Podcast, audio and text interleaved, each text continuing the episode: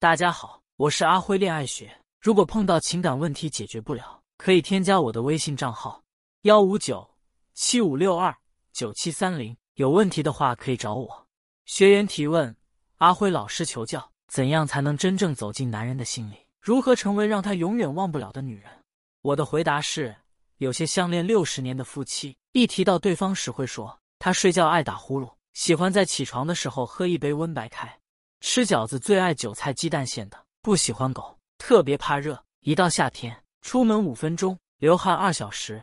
这是因为对方在我们头脑中的某些印象非常深刻，也可以说是这份爱很深，想让我们男人更爱你一些，印象更深刻一些，甚至进入我们心里面。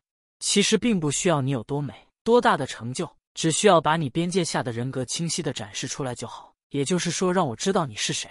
看到这里，会有表妹觉得奇怪了。我是谁？臭男人不知道吗？为什么还要我展示出来？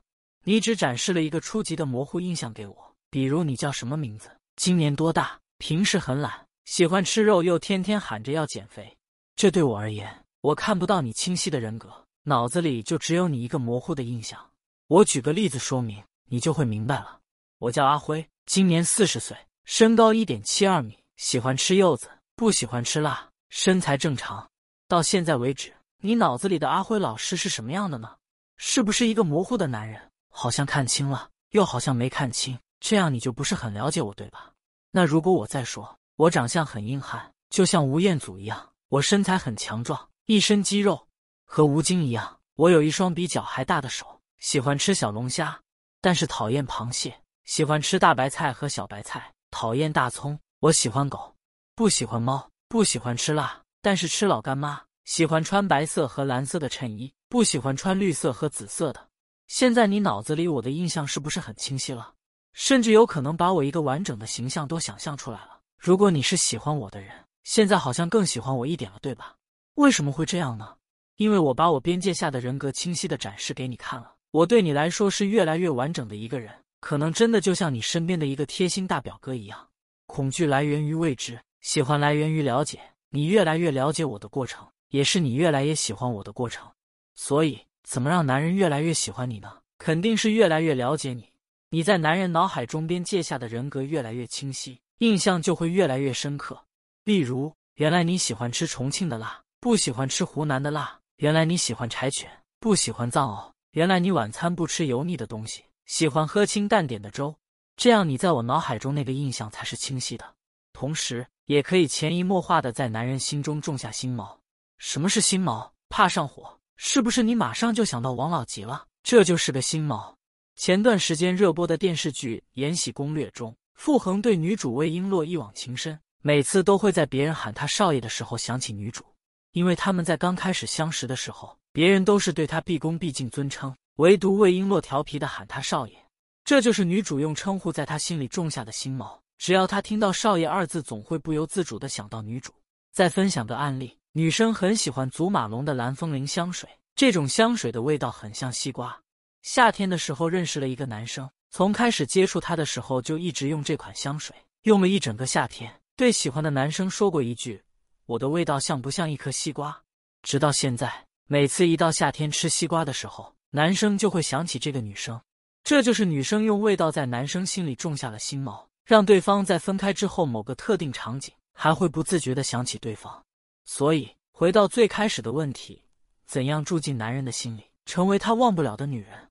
答案就是让自己在男人脑海中边界下的人格越来越清晰，并时不时的种下一些心锚。当别人提到你时，他能一秒就说出你就是那个整天抱着个小柴犬，喜欢用西瓜味道香水，特别爱吃鱼的姑娘。这样的你就存在他深深的脑海里，住进了他的心里。学员问：男朋友有吃定我的感觉？并且渐渐对我丧失了主动性，这让我很窝火，总觉得这段感情里自己处于被动状态。想问阿辉老师，如何给他一点刺激呢？或者说，此种情况下如何挽救一下两人的感情？答：女人要像一本书，让男人这些大猪蹄子慢慢去寻找里面的内容和答案。他在寻找答案的过程本身就是一种乐趣。如果你把这种乐趣剥夺了，他对你的兴趣也就消散了。仔细想想。爱情的美妙之处不就在于那股不确定性吗？如果一开始就能预知结果，爱情也就失去了它的魅力。不确定性就像一个谜，这份谜的神秘性让人想去一探究竟。可现在的人都渴望确定，一旦有不确定的事情发生，就会特别的不安。只有确定的事物才能给我们带来安全感。当你越来越希望爱情确定的时候，爱情已经偏离了它的轨道，你会明显感觉到爱情的负能量。你们的爱情好像出了点什么问题。你希望男人准时准点下班，只有他时刻在你身边，你才能感受到安全感。你忍受不了他不回信息、不接电话，你害怕这种不确定的感觉，所以夺命连环呼叫。二十个电话，三十条微信，只为了确认他在干嘛。其实每个女人都知道不确定性的重要性，不要让男人轻易吃透自己。可一旦确定关系后，由于太过在乎，慢慢就把他忽略掉了。男人也好像慢慢不怎么爱自己了。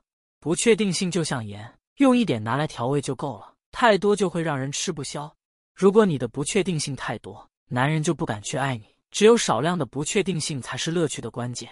那么。怎么提高这股不确定性呢？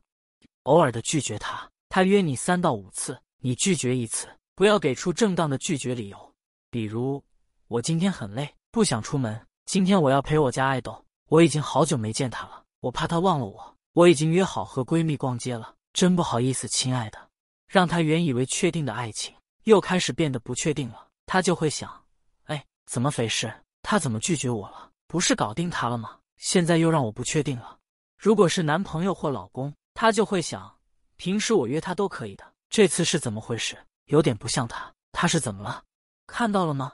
当你拒绝男人的时候，他就会更想你了。他甚至还在研究你为什么会这样。他在研究的过程，其实也是在为这份爱加大投入的过程。